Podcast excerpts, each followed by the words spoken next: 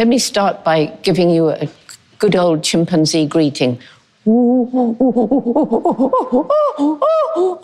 that means this is me, this is Jane. In 1960, Dr. Jane Goodall walked into Gombe Stream National Park in Tanzania and changed the world forever. Jane Goodall, tall, blonde, and beautiful. Living with the chimpanzees in the wilds of Africa. Dr. Goodall discovered that chimpanzees use grass stems to help them hunt for termites. And as we all know now, that they feel emotion and have distinct personalities. Her research on chimpanzees upended our perception of their interaction with the natural world and each other. She observed them behaving in familiar human modes and challenged herself to engage with them as fellow conscious beings, not just scientific subjects. So, what makes us human? And how can we both admire our unique gifts and not forget that we are just one small connected part of something vast and grand? We are part of this incredible animal kingdom. The more we learn about it, the more we learn about ourselves. And I'm sure you agree with me that only when head and heart work in harmony can we achieve our true human potential.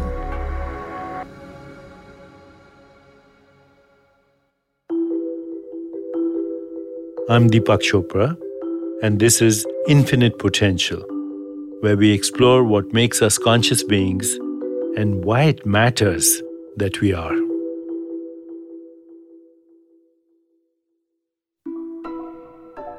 Today, Dr. Jane Goodall is the world's foremost expert on chimpanzees, one of the most respected voices in the world, and she's still a woman on a mission. As I learned in our recent conversation, Dr. Goodall has always approached things a little differently. My mother tells stories about when I was very small. I was four and a half. We lived in London at that time, not so many animals there. And mum took me for a holiday on a farm in the country. And it was really exciting. I can still remember meeting cows and pigs and, and sheep face to face. The old English pastoral That's, scene. that's right. And um, I was given a job of collecting the hens' eggs.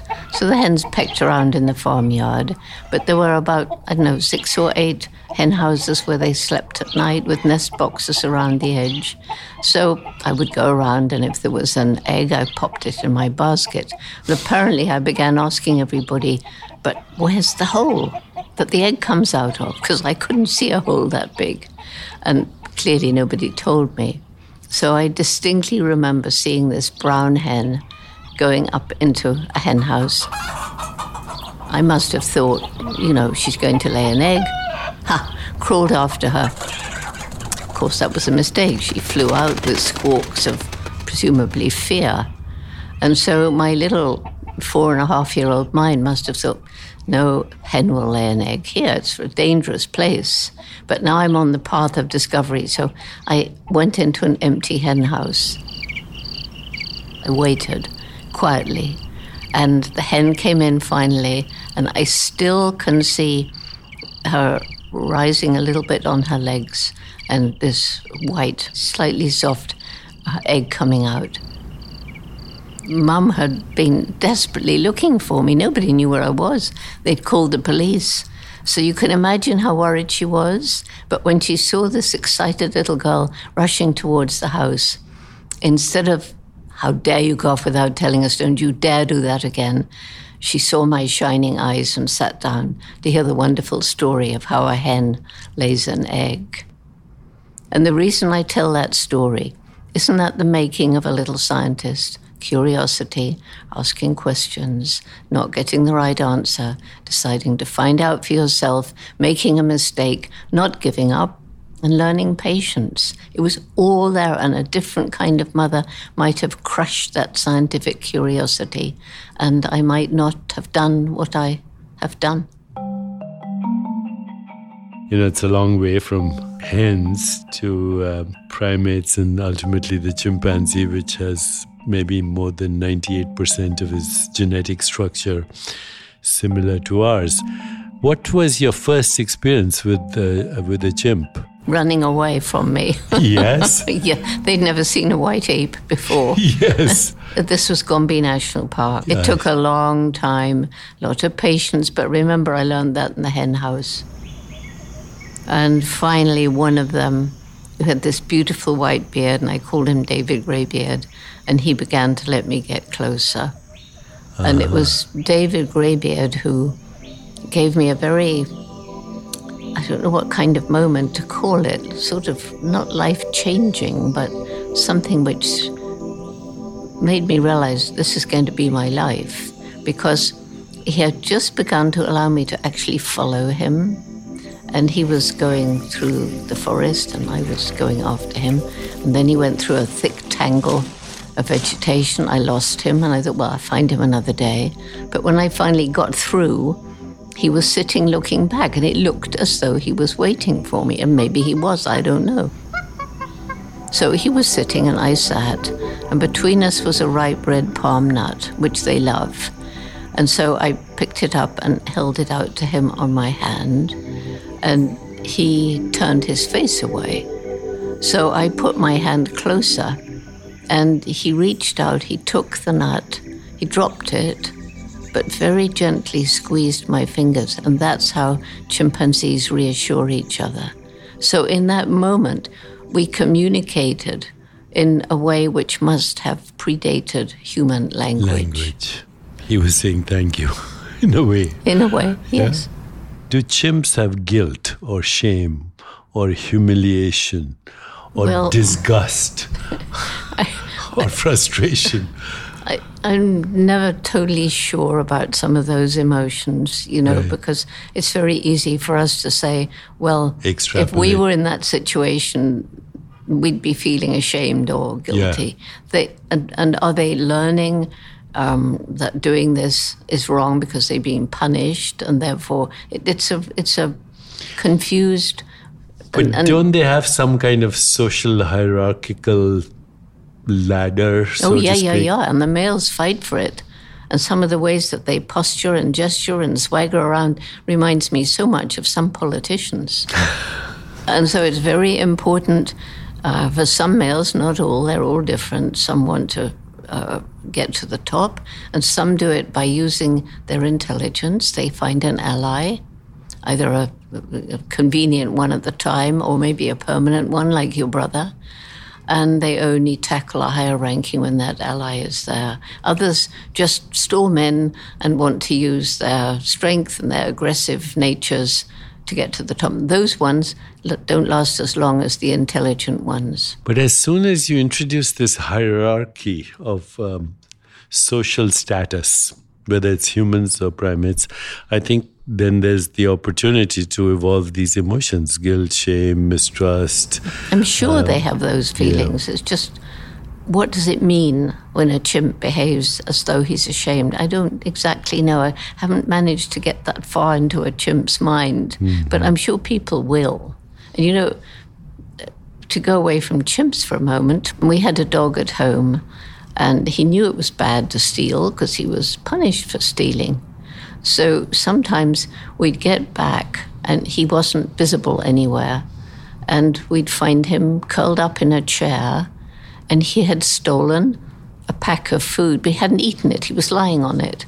So he knew it was but wrong feeling guilty. and he was feeling guilty.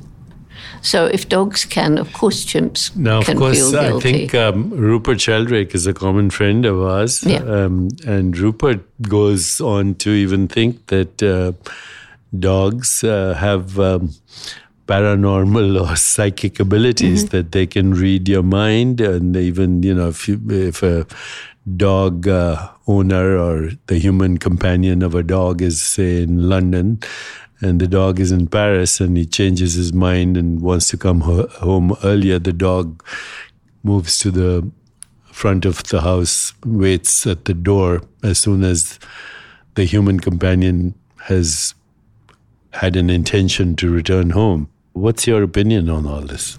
Well, um, the strangest one, most fascinating to me, was with this parrot called Nkisi. I, I heard there was this psychic parrot and this experiment with five envelopes with pictures in. Nobody knew the pictures, what, what the pictures were, except this one woman who didn't know anything about the parrot or anything. She just had to choose five pictures and put them in envelopes. And as the um, Aimee opens the first envelope, Nkisi was in another room, and I've been there. I've seen, you know, there's no way he could Oh, see you've or seen hear. this? Yes. Oh my God, I've And- read about it, but no, I've no, never I've, seen. I've met them many times. I see. So as she opens the first one, it's a photograph of flowers, um, straggly ones, and Nkisi kind of murmuring, "Pretty flowers, nice flowers." Yeah, And then she opens the second one, which is a man on his cell phone, very clearly. What are you saying on your cell phone? The only mistake that he makes out of these five is a rather peculiar picture of a man stepping out of a car. And he's sort of half in, half out. And the word on the word is car, so Nkisi's supposed to say car, but he doesn't. He says, What you doing with your head out there? Put your head back in. Careful.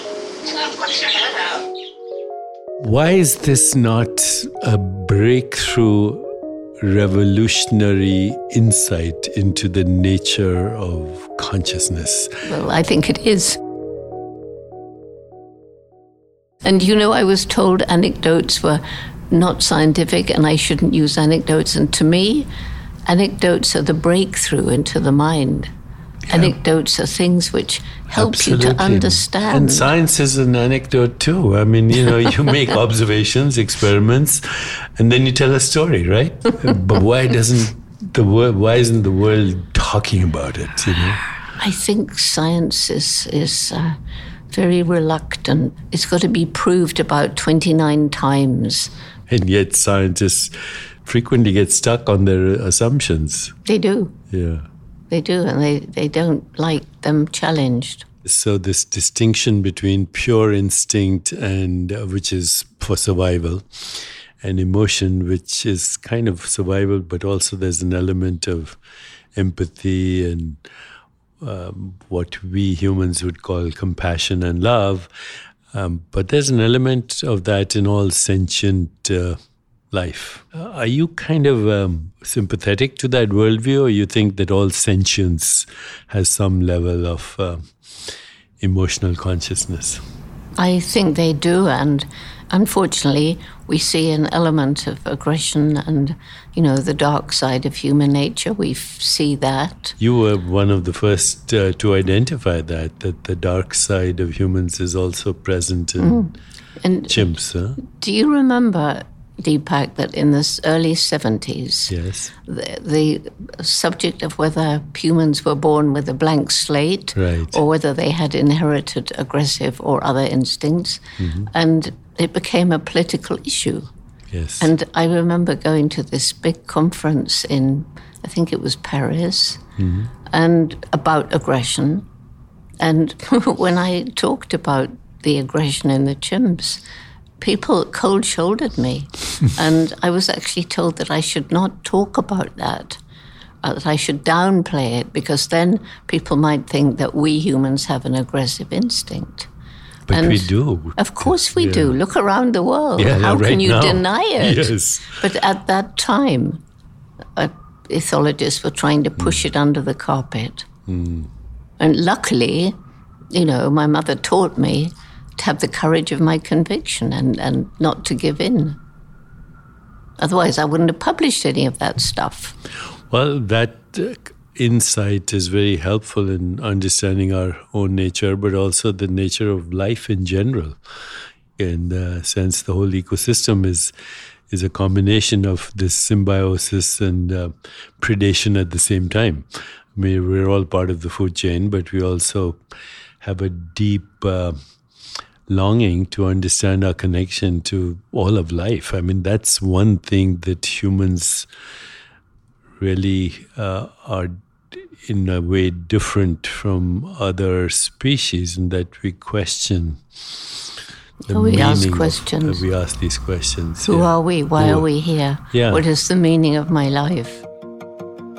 and then we tell stories and we make them up. When we come back, we'll tell more stories with Dr. Jane Goodall.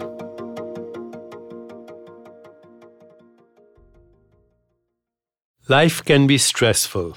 Between work, family, and everything in between, it's not always easy to find time for yourself. That's where Talkspace comes in. Talkspace is therapy for how we live today. Talkspace Online Therapy makes taking care of your mental health more affordable and convenient than ever before.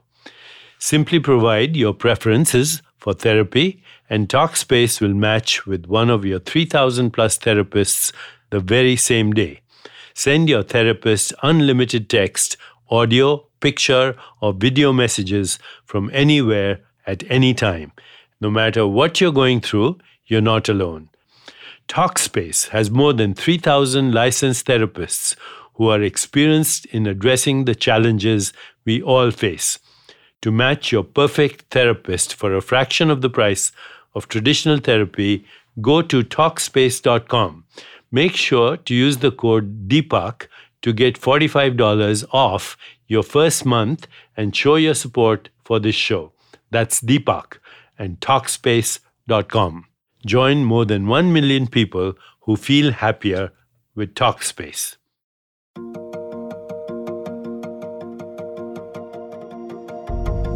The fact that I'm speaking to you right now and that you're listening and hopefully understanding is pretty amazing. And while it connects us, some would say it's what separates us humans from the rest of the animal kingdom, which is what I wanted to ask Dr. Jane Goodall about. So, this uh, brings me to this question regarding language because deep historians tell us, some of them, that up until, say, 50, 60,000 years ago, there were many species of humans, you know, Neanderthals and Homo habilis, erectus, mm, yeah. on and on, till one species, uh, sapiens, us, created a language for gossip and storytelling. We started giving names to perceptual experience and calling them objects. I mean, and giving names to other animals. It's part of our story of um, every thing in creation we've given a word to. But as soon as we start telling stories, then, you know, the more outrageous the stories are, uh, we are the best species and, you know, we know how to love. The more sophisticated those stories get, the more actually we lose our connection to the source of all existence. And this is the fall from grace.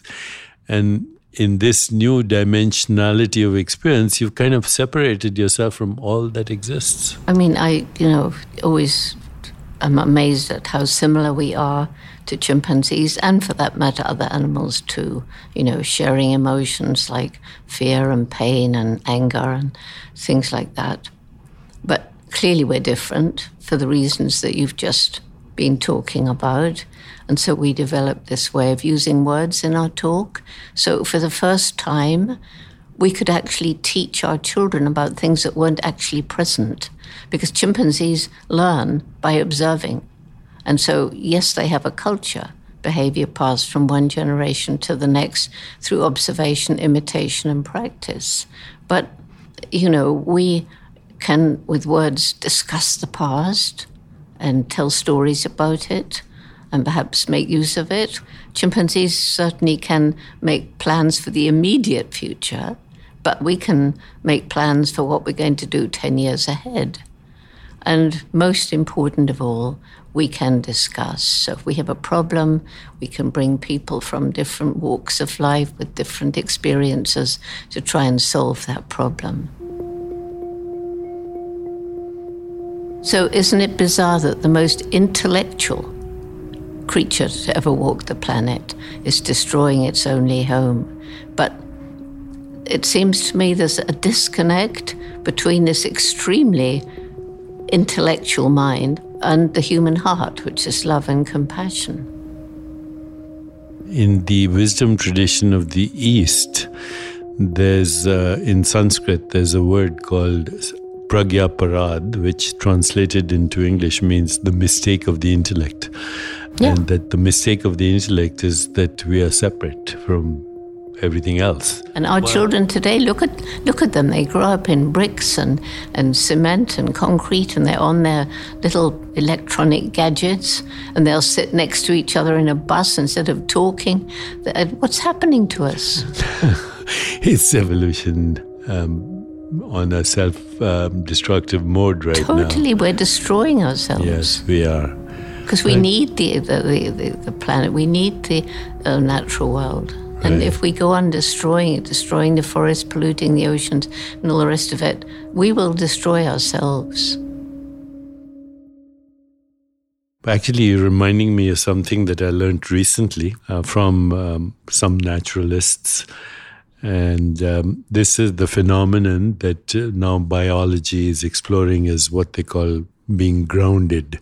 So when uh, you walk barefoot on the earth, or when you walk barefoot uh, on the grass or on the beach, or even when you touch a tree, you are electromagnetically connected to the electromagnetic fields of the planet. And um, in a sense, you're reorganizing or resetting your biological rhythms with the rhythms of nature. So, this particular person was a naturalist was telling uh, me that uh, when animals get uh, sick or whatever, they burrow themselves in the ground or sit in the ground until they recover. And so, one of the things that's happened with uh, modern society is our biology is out of sync with the biology of nature. It's a biological organism, whether we like it or not. It's a self regulating biological phenomenon, including the web of life. And I'm doing some research on this right now and looking at how, when people are grounded, even if I touch a tree and you touch me and somebody else touches you, we're all resetting our biological rhythms. I wonder what you think about this. Well, I think we have to add into this equation the fact that, you know, so much of what's out there has been so polluted with um, chemicals, the way we Including the farm, oceans the food we eat. It's very hard. You have to go quite far to get into sort of real untouched nature. And the real untouched nature is getting smaller and smaller and smaller. So I suppose in your research you'll take into account the fact that because we developed electricity, we now don't have this sort of cycle that an animal will have where it goes to sleep, sleep when it's dark and Yes. it wakes up when it's light, but we, we pay no attention to that. And ever since Edison invented the light bulb. Yes, I know it. But we What- can't do without it now. Well, we could do Yeah. without. It's like, you know, we with what we're doing to the planet, we could actually do without oil and gas. I mean, it would be very hard. Um, the technologies but- already exist. Yes, but but we could that. not do without water. yes. and fresh water supplies Or- are endangered. And you know something? This was one. Of, um, I don't know if you can explain this, but I was in Bordeaux just recently on a climate change conference, and I was just thinking. It was being translated, you see, bit by bit. So I was just thinking. Next, I'm going to talk about water. And how, if we lose our water, you know, that'll be the, the next wars. And there were three big glass water bottles on the table in front. And as I was thinking, this is what I'm going to talk about, one of those bottles cracked and the water dropped onto the floor. So I, I've kept that bottle. And um, because to me it's incredibly symbolic. To me, symbols are very important. You're Very important. So, this brings uh, actually a very important question that I want to ask you as a scientist without actually enraging current thinking on evolutionary biology. Are we a species that has evolved as a result of some direction by a deeper intelligence or consciousness um, that is, in a way, guiding the evolution of species. I know this would be very controversial and might enrage strict physicalists or materialists, but just seems to me that the evolution is kind of directed in a way of more creativity, more questioning, more um, inquiry, and more even abstraction as we start to get into realms of thought from tools to now the internet and now intergalactic space exploration. It doesn't seem altogether random to me. I, I don't think for one single second it's random. And you know, when I was out in the rainforest, mm-hmm. Out in the rainforest, you're in the middle of an ecosystem where the interrelation of all things is so clear. Clear. And each tiny little species has a role to play. And it may seem insignificant, but if it disappears, that can have a ripple effect because maybe that was the main food source of some other creature and so on. And that can lead to ecosystem collapse, mm-hmm. losing just one little species. You know, this is a very Buddhist uh, thought that we are interbeings that inter-arise in this inter-isness in Buddhist terms, that all sentient beings are part of an infinite consciousness and that sentient beings, what we call biological organisms, are actually species of consciousness as sentient beings, and they're all part of this web of life. And uh, if you fiddle with even one little strand in the web, the whole web is affected. The web of life. we meddle with it right. to our peril, and we're already meddling, aren't we, too much? After the break, what happens when survival instincts of humans and chimps collide? Stay with us. Robinhood is an investing app that lets you buy and sell stocks, ETFs, options, and cryptos, all commission free. While other brokerages charge up to $10 for every trade, Robinhood doesn't charge any commission fees so you can trade stocks and keep all of your profits. Plus, there's no account minimum deposit needed to get started, so you can start investing at any level. The simple, intuitive design of Robinhood makes investing easy for newcomers and experts alike. View easy to understand charts and market data and place a trade in just four taps on your smartphone. With Robinhood, you can learn how to invest in the market as you build your portfolio. Discover new stocks, track your favorite companies, and get custom notifications for price movements so you never miss the right moment to invest. Robinhood is giving listeners of Infinite Potential a free stock like Apple, Ford, or Sprint to help you build your portfolio. Sign up at infinite.robinhood.com. I understand that being able to practice mindfulness every day is something we all want to achieve. Sometimes it can be really hard when we are overwhelmed with work and other aspects of life. There is an app I highly recommend which might help you to be more mindful every day. It's called Blinkist. Blinkist is the only app that takes the best key takeaways, the need to know information from thousands of nonfiction books, and condenses them down into just 15 minutes so you can read or listen to. With an audio feature, Blinkist makes it so easy to finish four books a day while you're on the go. I like Blinkist because it opens a door for people who may be too busy with the stresses of life family, and work to read everything they might want. Right now, for a limited time, Blinkist has a special offer just for our audience.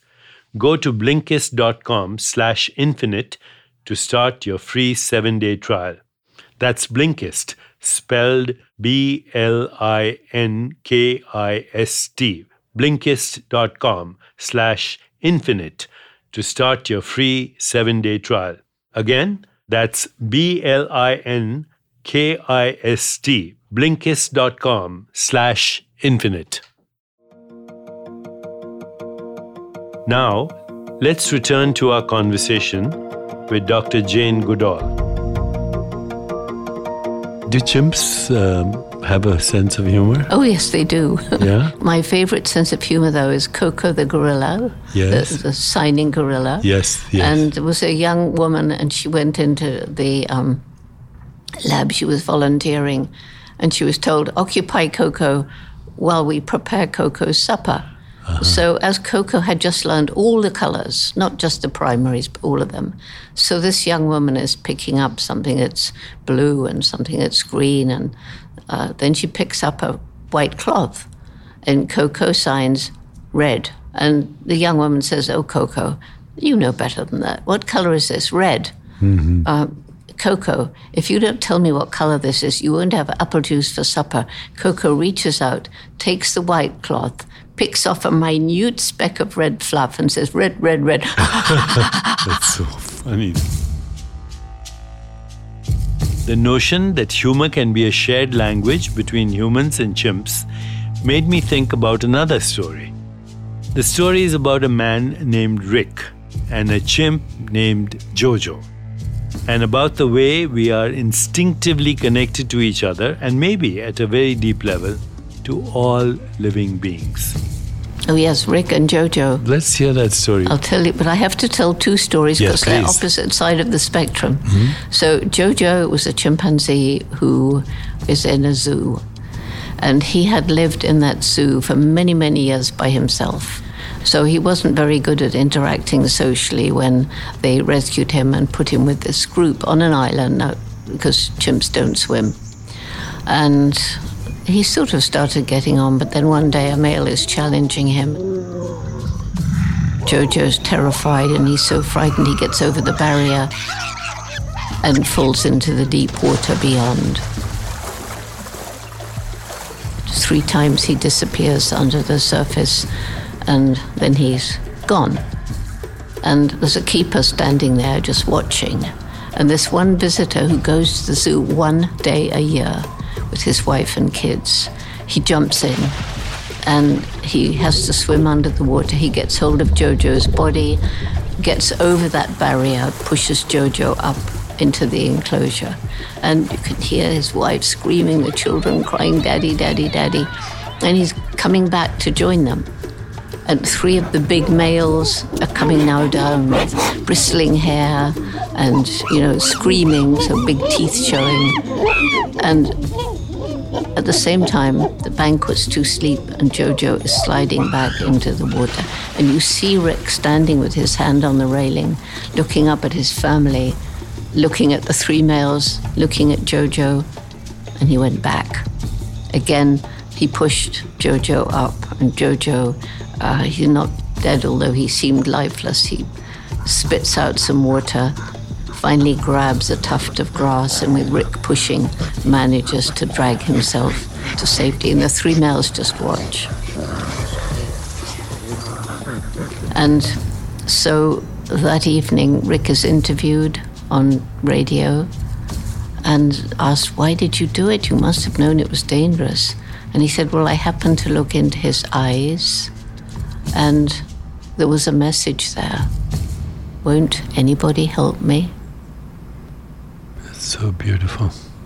And the other story is the other way around. A chimpanzee uh, uh, rescued from medical research, put on an island in Florida with three females also rescued. Uh, the male is known as Old Man, young man employed to look after them, told not to go near them. They hate people, they'll try to kill you. But he watches. Uh, a baby is born, and Mark sees how old man loves the baby and protects it from real or imagined harm and shares food. They hug each other, embrace and kiss. And he thinks, I must develop a relationship with them. How can I look after them otherwise? Anyhow, eventually he takes a banana and he goes to the island on one of these little paddle boats. And one day he dares step on shore and nothing happens. And one day he dares to groom old man, and one day old man grooms him back. And one day he dares to tickle in his ticklish shoulder, and old man laughs. So everything's lovely. The females keep away, but one day Mark slips, falls on his face. The baby's near, is startled, screams. The mother, rushing to the rescue as mothers will, uh, bites into Mark's neck. He feels the blood drip down. The other two females running to support their friend. One bites his wrist and one his leg. And he's looking up, thinking, How can I get away? Now here's old man thundering across the island with his lips bunched in a furious scowl and his hair on end. And Mark thinks, he thinks I hurt his precious infant, and he prepared to die. But what does old man do? He drags these three females away, keeps them off Mark while he drags himself painfully to the boat. And I met Mark when he came out of hospital. And he said, Jane, there's no question, old man saved my life. And to me, this is really symbolic because if a chimpanzee and one who's been harmed by people can help a human friend in time of need, then surely we, with our greater ability for understanding, can help others in their time of need. So they say every great story is a love story. That's the best love story I've ever heard.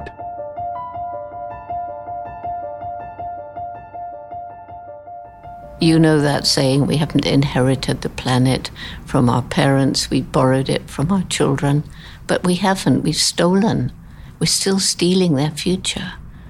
And so coming into the the reality of now and me on this planet and is there a purpose? Am i here with a mission? It feels like it. And my mission seems to be to give people some hope because if you don't have hope why should you bother to do anything so this is where you know i'm concentrated on trying to save life life life are you hopeful that we will, as a collective consciousness, start to realize this so we can start uh, reversing some of the damage? Because technically speaking, a lot of this is reversible. I think there's a growing awareness everywhere. But I think the, one of the big problems is people feel hopeless and helpless. What can I do? And so the message is that every single day we live, each one of us makes some impact on the planet. And those of us fortunate enough to be not in extreme poverty, we have a choice as to what kind of difference we're going to make. You know, if we think about the consequences of what we buy, where did it come from? How was it made? Did it involve cruelty to animals, child slave labor, uh, harm to the environment? all that is now part of our conversation anyway, collective conversation, right? So, yeah, so we're becoming aware of that. We're moving in that direction. Mm-hmm. I think we have a window of time. Mm-hmm. We've got to do something about the unsustainable lifestyle of everybody else, certainly me. My lifestyle isn't sustainable. We've got the crazy idea you can have unlimited economic development on a planet of finite natural resources. We have the tools and it's about language. Yes. And we've discussed language right. and how the use of words has helped us develop an intellect. But the other day when I was out in the forest, um, this I've never seen it before or since. It was an amazing fly. It was most beautiful colors. It had golden hairs, and it landed on my finger, and I was looking at it, and it's a fly. And I thought, because we use that word fly, we're belittling something that is a miracle of creation. That's it. And if we didn't know what to call it a fly, we would be utterly amazed. What is your hope for humanity now? Well, I think my greatest hope is in the young people because they are changing the world and they are influencing their parents. And so the goal is a critical mass of young people who understand that while we need money to live, we shouldn't live for money. That's when it goes wrong. Second reason for hope this brain which is beginning to come up with technology that will enable us to live in greater harmony and direct our own lives to lead as light an ecological footprint as we can. The next, the resilience of nature. Many ecosystems that we destroyed, given a chance, can become beautiful again. Animals on the brink of extinction can, be given another chance. And finally, the indomitable human spirit, the people who tackle the impossible or what seems impossible and won't give up. Well, you're the best example of that indomitable human spirit. And I'm reminded of a phrase from the great Indian poet Tagore. He said, Every child that is born is proof that God has not yet given up on humans.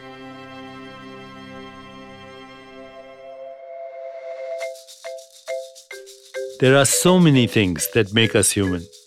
But part of what makes us human is that which is not human.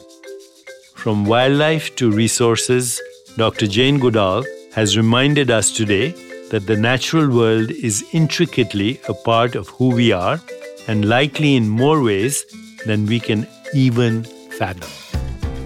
Listeners who are interested in supporting Dr. Goodall's ongoing work should visit rootsandshoots.org, her youth service organization whose mission is to foster respect and compassion for all living things to promote understanding of all cultures and beliefs, and to inspire each individual to take action to make the world a better place for people, other animals, and the environment. In some small way, I think she's done that for all of us who had the pleasure of listening to her today. I'm Deepak Chopra. Thank you for listening to Infinite Potential. If this episode connected with you, please share it with a friend and leave us comments so we get to hear from you. In our next episode, we explore the mind of one of the great comedians of our day, Russell Brand. Now it's time for our gratitude list. Infinite Potential is produced by David Shadrach Smith and Julie Magruder it's edited by Sam Dingman and Andy Jaskiewicz. The audio engineer is Bob Tabador. Carolyn Rangel is our associate producer, and Serena Regan is the coordinating producer. We especially thank our guests, sponsors, interns, and everyone who has contributed to bring infinite potential to you. Our show is created and executive produced by David Shadrach Smith Jan Cohen, and me. I'm Deepak Chopra. Thank you for joining me.